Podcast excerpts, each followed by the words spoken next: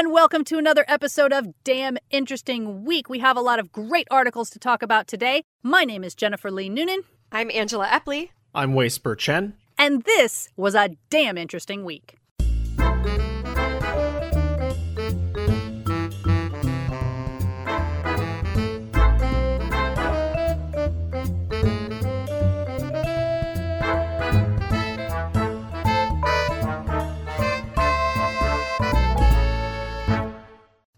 So let's get started with our first link. First link. Well, Gizmodo is happy to announce that scientists have finally made quieter Velcro. Finally. Finally. Was this an issue? I guess. well, for some, I think it was. I mean, when you're trying to do something discreetly, right? Like, you know, people are sleeping on the plane and you're opening your bag to grab your headphones. And Mm. sometimes, if you've ever had Velcro get caught on something like soft or silky, it can actually pull the threads as well. So it can shred Sure. fabrics and especially and they note in this article that like when it comes to military applications where quiet can be critical Oh, that having- makes sense. right Because I was thinking like ninjas. Like how many ninjas are wearing Velcro? It just doesn't seem like a problem. But uh, yeah, the military uses Velcro. I can see that. Okay. Yeah, I mean, this is like straight out of Garden State. You know, that's the entire premise for how the one guy got super rich. He just sold his silent Velcro to the military. That's Oh, awesome. I didn't know that. I mean, it doesn't mention that in the article, but I can see how that was a factor into someone going, you know. Yeah, yeah. well, we all know what Velcro is, and it was invented by George de Mestral back in 1941 after he was researching why burrs stuck to his clothing during a walk in the woods. Classic hmm. inspiration. What the hell Alright. is this, and why is it? Okay, maybe we can monetize it. it's incredibly convenient. It's used everywhere, but it does have drawbacks, like we've noted. And there have been variations made to this recipe over the years, but to ensure a strong hold, the hooks themselves have to be made out of a rigid plastic, and that's what causes all the damage and the noise. So that's where the research team from Wageningen University focused their efforts. In a paper recently published in the journal Biointerphases, which is such a lovely journal name, I have to say, hmm. the researchers explain how 3D printing was used to develop molds to create flexible surfaces covered in tiny mushroom inspired structures. And what this redesign does is it provides as much grip as the traditional hook and loop fasteners, but it easily pulls away from different types of delicate fabrics without causing any damage. And they're also made from a plastic that's more flexible than the traditional hook design, which means the deafening rip as two surfaces are pulled apart is considerably muted. And this is, as Gizmodo notes, is a feature that anyone over the age of 10 will appreciate. Right. While Velcro was originally inspired by Mother Nature, this new mushroom like fastener could facilitate the development of, get this, animal inspired soft robots like artificial geckos that could walk on walls or ceilings, or even creatures with flexible robotic tentacles like octopuses that could adhere to various surfaces or grab items without ever causing damage in the process. So the researchers are not quite ready to commercialize what they've created just yet, but mm-hmm, they do mm-hmm. suspect that further experimentation with the shape of the mushroom structures and even the length of the stem could yield an even stronger fastener with little to no drawbacks. Yeah, I mean, they're imagining the entire interior of your house basically being made of this material, and then the little creatures can just sort of walk up around and do whatever tasks you've assigned them. I mean, you know, the 70s are really coming back in terms of interior decoration and design trends. Hmm. So, if we can have some kind of Barbarella future that I have been waiting for, like, I am all about it. right. I have to admit that I've always wanted one of those insane shag carpets. Right? That's true. You get the shag carpet with the Velcro walls. Yeah, Ah, it's a good, Yeah. that's a good trade. Yeah. You get a whole shag carpeted capsule of a room, and then you have your little robo octopus vac that keeps everything clean. Like, what's not to love? Let's invest in it. We'll Next link. Next link. This article comes to us from crimereads.com, and it's titled The Mona Lisa Wasn't Really That Famous Until It Was Stolen in 1911. Oh. Yeah, hmm. which I did not realize. So Leonardo da Vinci painted the Mona Lisa in 1507, but it wasn't widely hailed as a masterpiece until the mid 19th century, according to the historian James Zug, who appeared on NPR's All Things Considered in 2011 to tell the story of how the most famous painting in the world achieved its celebrated status. According to historians Dorothy and Tom Hoobler in their book The Crimes of Paris, or The Crimes of Paris, I guess, uh, no one even noticed that it was missing for 28 hours. Oh my Wow. god. Yeah. Once it was reported missing, 60 detectives began to hunt for it, and crowds gathered outside the museum to learn if it had been located.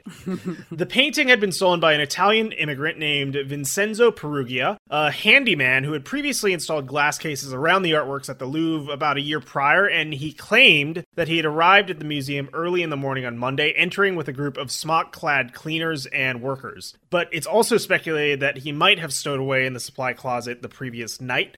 He made his way through the galleries, quietly ripping off the protective glass case that enclosed the Mona Lisa, likely a case that he himself had actually installed. Oh. Yeah, Simon Cooper at Slate notes that he removed the painting from its frame and slipped it under his smock, leaving the frame and glass in a stairwell. so then Peruggia arrives at a locked door. He begins to remove the doorknob when he's stopped. A affable plumber named Savet or Save, I guess, asked what he was doing, and Peruggia casually told him that he was attempting to exit but could not because the doorknob was missing. Save offered to help, and using some pliers, Jimmy'd open the door.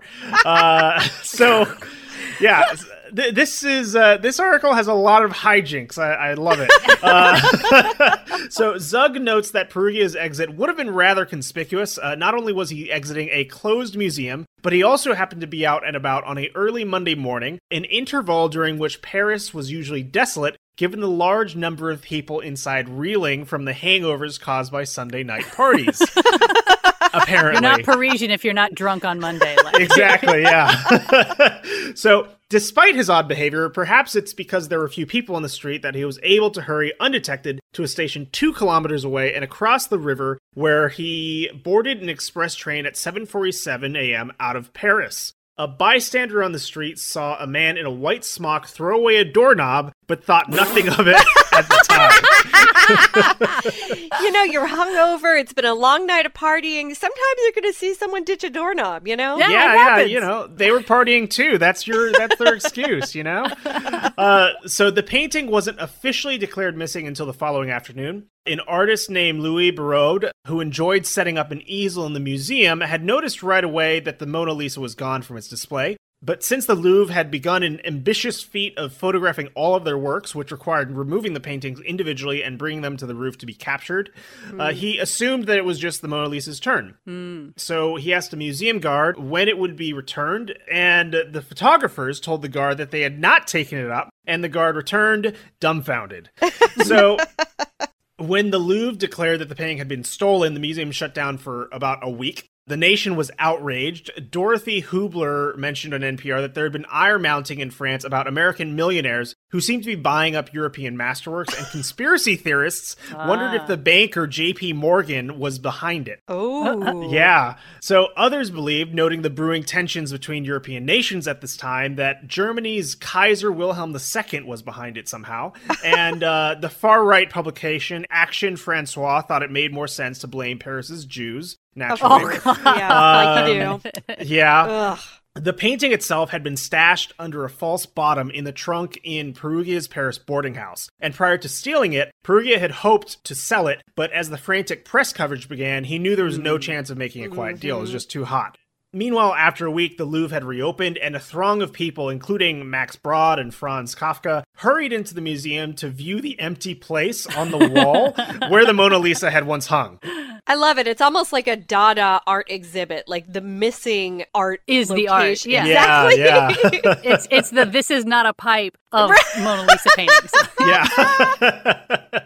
so on September 7th, the police arrested their chief suspect, Guillaume Apollinaire, whom they believed had also stolen a number of statues from the Louvre. The Paris police had bungled lots of the investigation thus far, including not being able to match a fingerprint that Peruggia had left on the frame to the ones in his two previous arrest records. So the police were really eager for a win at this point. Uh-huh. That month, a Belgian traveler named Honore Joseph Gary Pierret visited the office of the French newspaper Le Journal and sold them an Iberian statue that he claimed he had stolen from the Louvre. He claimed to have stolen another statue and sold it to a painter who was a friend of his. And when Jerry visited Paris, he often stayed with his friend Apollinaire, a radical poet who had once demanded the Louvre be burned down. So, oh. you know, there's a little precedent, I guess, for the police Yeah, he was suspicious for a reason. Yeah. Yeah, They weren't yeah. just picking on poets. Okay, all right. Yeah. So after Jerry told his friend that he had stolen the statues he'd been distributing, Apollinaire panicked and contacted his friend Pablo Picasso, who had two statues from Jerry in his Montmartre apartment. On September 5th, Picasso and Apollinaire bagged the statues and lugged them out from his building towards the river, where they planned to dump them. But when they stood on the embankment, they actually changed their minds because I assume, you know, they're artists and they're like, it would be an absolute shame to just dump this artwork. And a week later, Apollinaire was arrested for the theft of many items from the Louvre. He implicated Picasso. Slate notes that they both cried during their interrogations. and Picasso claimed a few moments later that he actually had no idea who Apollinaire was. But without any more evidence, the police just had to let them go. So they got him on all the sculpture thefts, but they weren't the ones who got the Mona Lisa in the first place. Exactly. But then I guess they just forgave them because, like, Picasso didn't go to jail for anything that I recall. Yeah, I don't think so. I think they're just like, well, these two schmucks are Right. clearly guilty of something, but we don't have the evidence, so they cut 'em loose, cried, so it's fine. Go home. Yeah, yeah.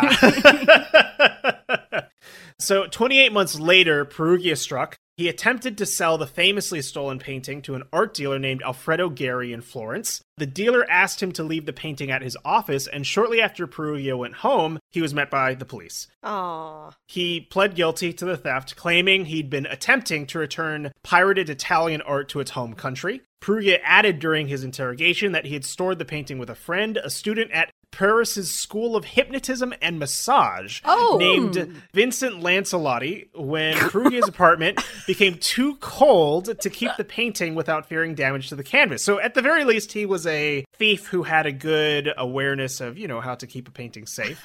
Yeah, he I cared guess- about the art on some level. Exactly. Yeah, yeah. You know, he he was an art enjoyer, also a art theft enjoyer. Um, And So- doorknobs. He likes doorknobs too. yeah, he likes doorknobs. Yeah.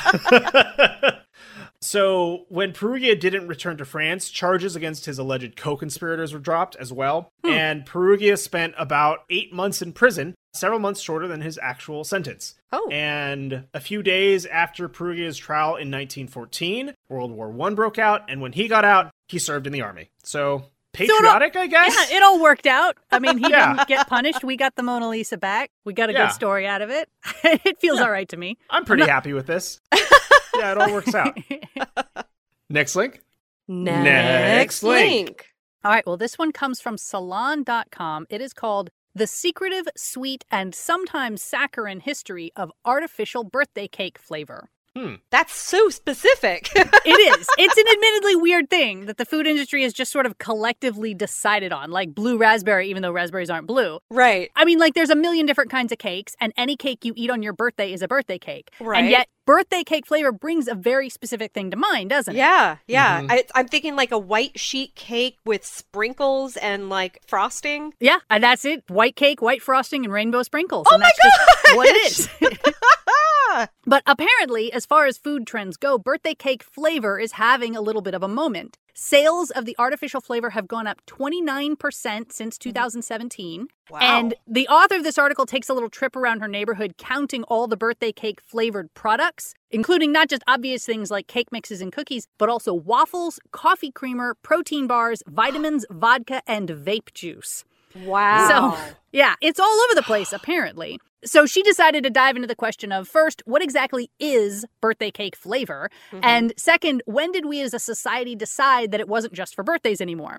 And it actually turns out that the first question of what it is is pretty tough to answer because, quote, flavor science is a notoriously secretive industry Mm. which I did not know, but they get very into it because there are only 700 members of the Global Society of Flavor Chemists, and most of them refused to speak to her, citing proprietary technology and client confidentiality. Wow. Dang. One of the few who was willing to talk in generalities was Tom Gibson, who is the chief flavorist at Flavorman, which is a beverage development company in Louisville, Kentucky that has worked with Ocean Spray, Jones Soda Company, and Ballotin Chocolate Whiskey. Hmm. He admitted the term is nebulous and said what most people will initially have in mind is an indulgent, rich vanilla, but with a twist. Ultimately, this twist is what will make a particular product's version of birthday cake stand out. Mm. Which kind of feels like a little subtle ad. He's like, if you want the twist, you know where to come.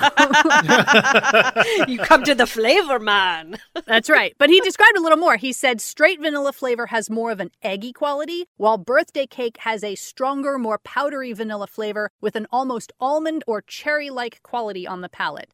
Which my palate, I will freely admit, not refined at all. So he describes these things, and I'm like, "Mm, all right, if you say so. It tastes like sugar to me. But Another food scientist, Susie Bautista, was willing to get a little more specific. She says the aroma chemicals for the creamy note are very important. Some creamy notes I use are delta decalactone, delta dodecalactone, sulfurol, and dimethyl sulfide, which uh, my mouth is watering. Yeah.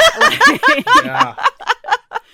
Uh, her personal favorite, though, is ethyl butyrate because it will enhance the creamy character of the birthday cake flavor in addition to providing a berry top note. So again, with this like fruit aspect to it, so I, I Mm-hmm. it's almost like it. perfumery the way that they're describing this because i know that like taste Mm-hmm. and scent are very closely intertwined and like how they describe perfumes it's really close in terms of like top notes base notes and you get a lot of that in wine too, don't you? Where they're like, "Oh, it's Mm. oaky with a little bit of persimmon." You're like, "Okay, if you say so." as far as when it was invented, the first vanillin extract was created in 1858 by the pharmacist and biochemist Nicholas Theodore Gobley. But it was another two decades before a pair of German scientists opened the first vanillin factory and began selling the extract to food makers. That largely came about because of a key breakthrough in food science that revealed that the base chemical vanillin can actually be found in lower concentrations in other foods besides vanilla beans, including clove oil, pine bark, and rice bran. Ooh. Madagascar vanilla beans were still very expensive, so once they found cheaper foods to extract it from, vanilla became a dominant flavor in the Western cooking scene. Mm. And then, of course, like everything in the food industry, World War II played a big role. Artificial flavors in general got a boost because the military needed shelf stable foods. And also, flavored box mixes for cakes became a thing because mm. basically Rosie the Riveter didn't have time to spend all day in the kitchen whipping up a birthday cake from scratch mm-hmm. anymore. So, the familiar vanilla ish birthday cake flavor evolved out of this and was pretty universally stable by the 60s or 70s. But the real popularity kick came in 1989 with Pillsbury's invention of funfetti, yes technological marvel that suspended rainbow sprinkles inside the cake itself. And the article actually has like the OG Funfetti TV ad embedded in it. And I'm not gonna lie, I got a little hit of nostalgia. Like I remembered watching it and being excited as a kid. I was like, "Oh my god, there's rainbow in it!" Like It's already in, and, and they had an accompanying frosting. I'm pretty sure that did Mm-hmm. the same thing. Oh, because the funfetti frosting was like manna from heaven. Whenever we had it in the house, because we were making cupcakes or whatever. Oh, so good. Mm-hmm. Eat it with a spoon, baby. Yes. and that really was the game changer because from then on, birthday cake wasn't just a flavor, it was the visual experience of a white cake, white frosting, and rainbow sprinkles. Mm-hmm. So the first non cake birthday cake items didn't really gain traction until the mid 2000s, at which point it was just an explosion. Data Monitor reported that there were just three birthday cake flavored items released between 2005 and 2010. Then between 2011 to 2013, the number jumped to 17, including vodka, toothpaste, and protein powder. The argument on that last one was apparently like, oh, you're eating super healthy and trying to bulk up, but you don't have to give up the birthday cake taste. so, I don't know that would convince me, but I'm not a bodybuilder. Maybe, maybe it was very. Uh, It's like you have the craving, but you want to be good, and so you just turn to science to at least say, "Okay, brain, you got your birthday cake. Sort of shut up." That's right. Make my protein powder rainbow. That's what I want. and uh, of course, by now, there are hundreds of potential birthday cake flavored items. The author of the article counted 42 items currently for sale just in her local grocery store. Wow. Food professionals are actually pretty divided on the subject. Baker and writer Peg Alloy described it as the Axe body spray of food flavoring. While Jonathan Exum, a Louisville based chef known for his sensitive palate, says he can understand why people like it because it's a quick way to cheat on a healthy diet that basically summarizes all the flavors of processed food and brings back memories of childhood or drunk binge eating. So, you know, the two extremes. basically, it's been such a tough couple of years now that he says regular stress eating hasn't been enough. People want to stress eat something that also harkens back to a simpler time in their life. Well, it's not even just eating either. I mean, like if it's in, I know that it, there are lip balms that feature Mhm. birthday cake flavor and stuff like that. So it's just a, yeah, quick nostalgia hit. That's crazy. Yeah, they were talking about the lip balm as another example of like, you can't eat the sweets, but you can pretend you are. Just lick your lips and get that birthday cake flavor. Just Yes. Celebrate your birthday every day with your lip balm. Next link.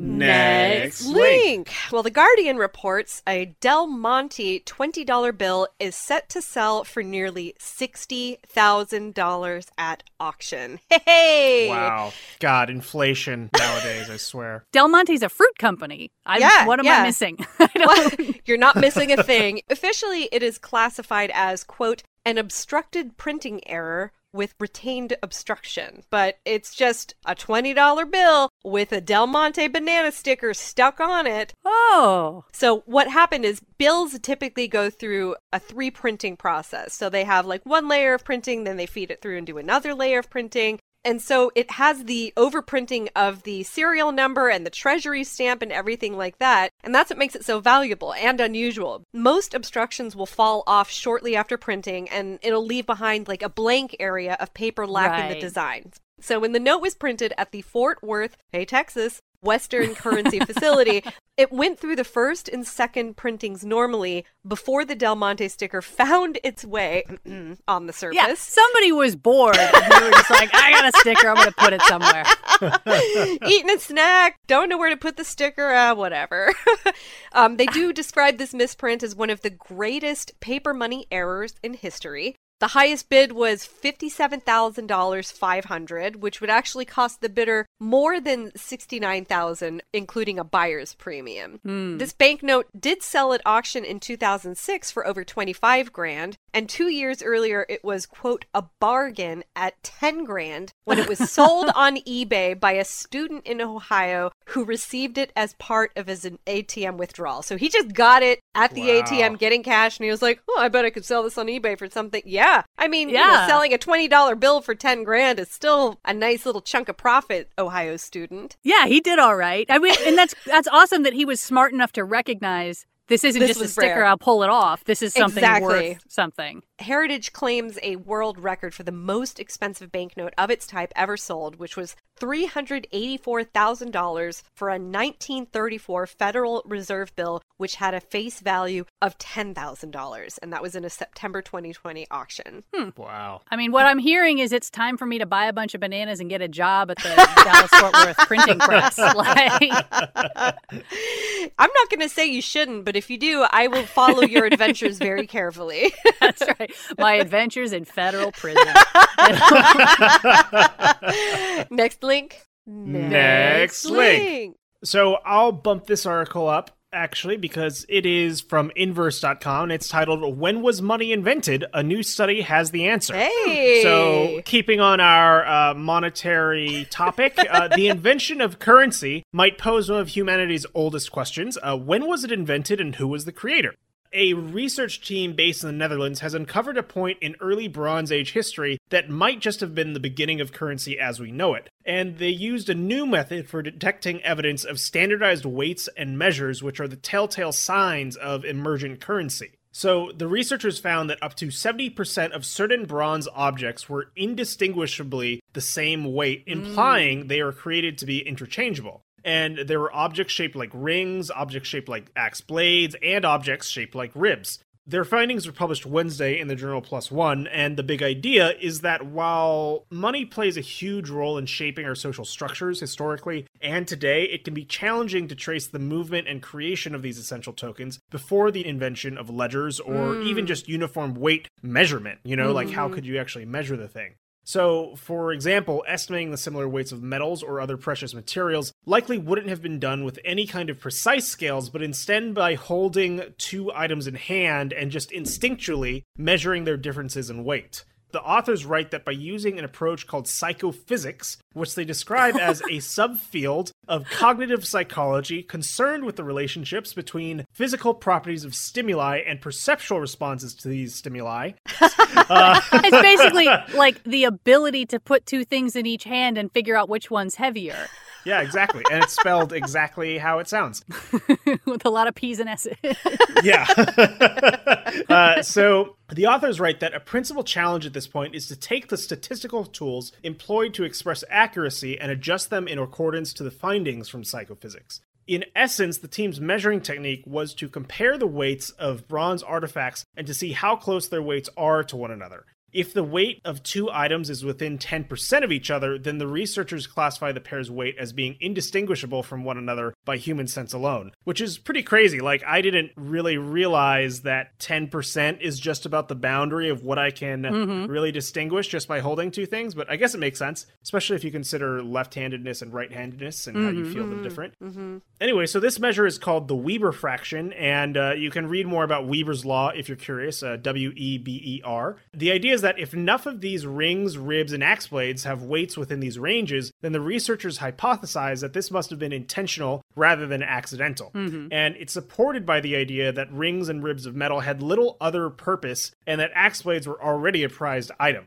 To see how well this relationship held up in the real world, the researchers tested out their theory on more than 5,000 bronze pieces, including axe blades, rings, and ribs from more than 100 different hoards in Bronze Age Europe, ranging from Germany to the Czech Republic and Scandinavia. The most striking discovery the team made when comparing the weights of these various items was that 70.3% of bronze rings, which total more than 2,600 items, all fell within a range of 176 to 217 grams. And the authors say that there can be no doubt that at least the rings and ribs conform to the definition of commodity money. Mm-hmm. And so, if you've ever judged the value of something by its weight, you'd not be unlike humanity's earliest people.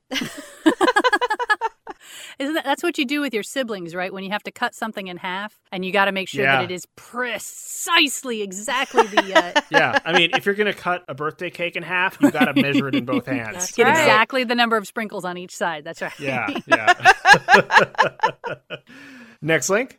Next, Next link. link. All right, well, this one comes from CBC Radio. Scientists from Villanova University in Pennsylvania have published a new paper examining the effects of various types of head injuries, and they did it all using eggs. Whoa. So, yeah. Huh. Egg is actually a pretty reasonable facsimile of the brain with a harder outer shell for the skull, a yolk for the brain, and the protective egg white standing in for the cerebrospinal fluid that protects our own brains from sloshing around and smacking into the inside of our skulls. But in order to look at the fluid dynamics at the moment of impact, and thus the potential damage to the yolk or the brain, as the case may be, the researchers needed to get rid of the shell. So they poured the contents of each egg into a clear plastic container, mounted them on springs, placed them in front of a high speed camera, and then they smacked them around a whole bunch and recorded the distortion that happened to the yolks this is science.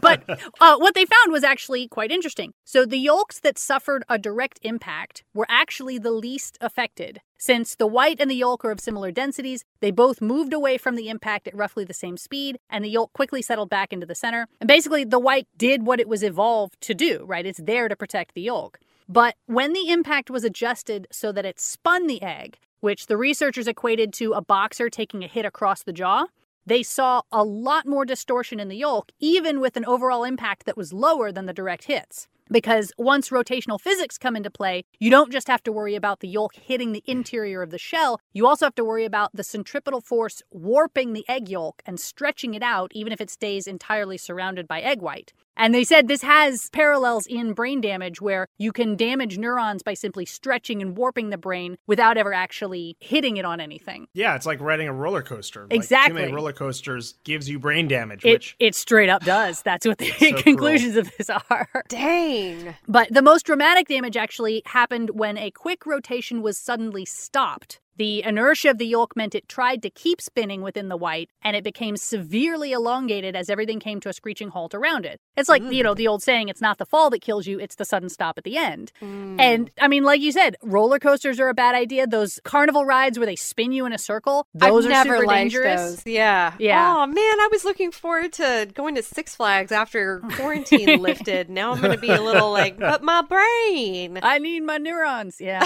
and obviously, it's not a perfect model, model but the researchers concluded that anything we can do in high impact sports to reduce head rotation will reduce concussions in the long run, even more than, for example, more heavily padded helmets. They noted that hockey helmets, for example, because this article is from Canada, have a sort of ridged shape that can catch on things and increase the risk of sudden head spins. Like you catch your head on something and it jerks you around. Mm. And it would be safer if they were redesigned to be more spherical and smooth, like American football helmets. So, I mean, basically, it feels like what they're saying is that football is better than hockey. I know they didn't intend that because they would never. They would but, uh, never. yeah. But I mean, I can see this having applications in like safety of carnival rides. You know, if Yeah. this is if getting on one of these spinning rides is more dangerous than taking a hit to the head from the quarterback, you know, that's something to consider. Well, what I'm hearing is that if I'm in an MMA fight, I want to get punched directly in the forehead as opposed to the jaw. Yes. So maybe we can incorporate that into our roller coasters.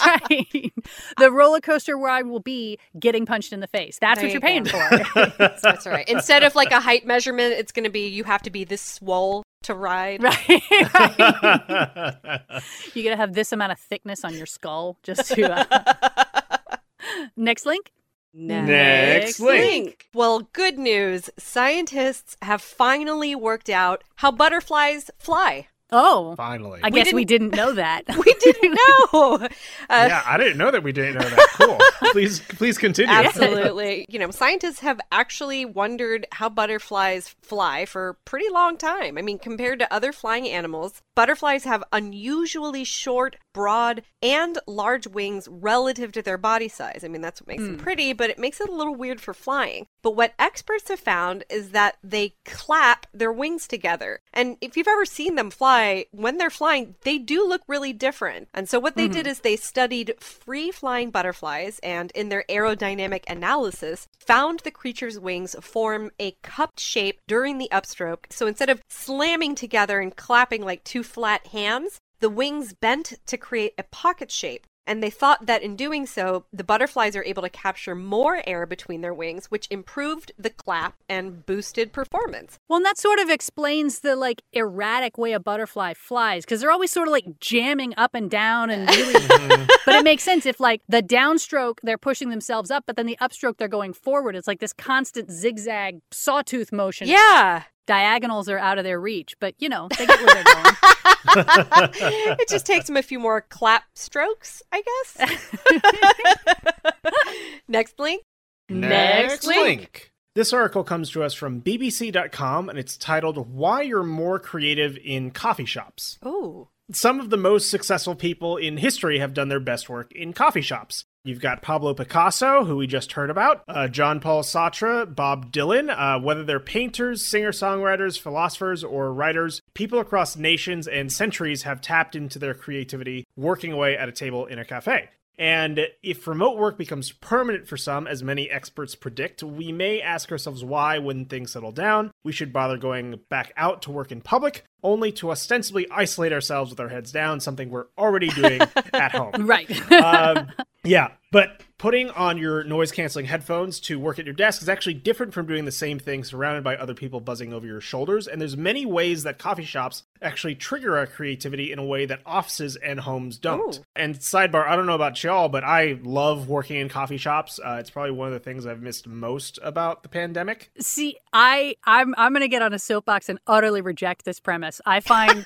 coffee shops to be so distracting. I need utter silence. I want everyone away from me. I don't want anyone looking at me. I don't want anyone looking at my laptop and being like, "Oh, she's a writer." No, get away. Like, don't. mm, I don't want to. Yeah, be I don't like PC. working in coffee shops, but I love people watching at coffee shops. Sure. Or just like having a social hang. But I agree. From my style of working, I prefer a little bit more isolation and privacy. Yeah, that's fair. That's fair. And they get in a little bit into how different people have different levels of stimuli, you know. Mm-hmm. For me, I'm one of those people who I, I don't know if it's uh, undiagnosed ADHD or right. what, but like I thrive on a little bit of distracting stimuli. So the research shows that the stimuli in these places can make them effective environments to work. The combination of noise, casual crowds, and visual variety, I'm feeling Jen cringe right now. uh, I, I, mean, I, us... I will freely admit there is definitely something to be said for an underlying level of noise that distracts and quiets the part of your brain that's not being helpful so that the part yes. of your brain that's doing the work can actually do the work. There, I, there will be times when I get in those moods. I, I'll step back off my soapbox a little bit. Yeah. yeah. So scientists have actually known for years that background noise can benefit our creative thinking. A 2012 study published in the Journal of Consumer Research showed that a low to moderate level of ambient noise in a place like a cafeteria can actually boost your creative output. Another study from 2019, which had similar findings, zeroes in on what's called stochastic resonance. There's also the fact that in a coffee shop, we're surrounded by people who've come to do the same thing as us. It depends on the coffee shop, that's for sure. Right. Uh, but those other people can act as a motivator. And a 2016 study backed up this idea when researchers asked participants sitting next to each other in front of a computer to do a task on the same screen. Although that feels very different from mm. what they're describing. Oh, yeah. uh, the study showed that simply performing a task next to a person who exerts a lot of effort in a task will make you do the same. One of the other things that is harder to get at home is the amount of visual variety. At home, often we sit in the same chair mm. and we mm. look at the same four walls yeah. nonstop. And Lee says that visual stimulation has an effect on people's creative thinking process. It's called convergent creative thinking. And uh, Lee tried to address this himself by adding neon lights to the walls of his home office during the pandemic. But he soon found that the wacky furnishings quickly became familiar and boring. But coffee shops generally have visual stimuli in spades. People come and go, the daylight changes, the aromas of coffee and food mm. vary. And while we tend not to take conscious notice of these microstimuli and likely don't overtly choose to work in this location because of them, these activities prod our brains to work a bit differently than at home. But, you know, the caveat is that not all of these public spaces are equally work friendly, which I've definitely experienced at one of my favorite former working cafes. I actually ended up becoming really good friends with the baristas there because I'd go there to work every morning. And then I could never get anything done because they'd always just talk to me and I'd talk mm-hmm. to them. Yeah, I think I've concluded that it's the people that's the problem. Like the, the a little bit of noise. and even they could be around me as long as they don't make eye contact yeah. or look at me or talk too loudly or just be background noise. Like if there is something like a virtual coffee shop in AR where I can be assured nobody's looking at my screen, no one's going to talk to me, no one's going to mm. ask me for anything. I can use the bathroom without having to be like, who do I trust to look over my computer so it doesn't get stolen? right. You know? I guess we'll just have to pull up, like how we pull up on YouTube, a virtual fireplace sometimes. Maybe there's some virtual coffee shop. Yeah, yeah, like a little coffee use. shop ambience you could put into your headphones instead of music. Oh, yeah. I might give that a yeah. shot. Oh, that might be all right. Those actually totally exist. There are websites mm-hmm. for coffee shop background. Oh, yeah. I remember when the lockdown first started that residents of New York were so creeped out by the silence and the city noise being dampened mm-hmm. that they mm-hmm. were releasing like here's ambient New York City noise, like oh, wow. car alarms, people yelling. all right, well, that is all we have time for today. We're so glad you've joined us. Some of the articles we did not have time to get to today include Icelandic man receives world's first double arm and shoulder transplant. If the universe stops expanding, will time run backwards? And the one place on the space station astronauts aren't supposed to clean. So, all that and more can be found on damninteresting.com. If you want to get in touch with us, as always, you can email us at feedback at di.show. If you want to support us, you can go to patreon.com slash damninterestingweek. In the meantime, my name is Jennifer Lee Noonan. I'm Angela Epley. I'm Wei Chen. And we hope you have a damn interesting week. Bye bye.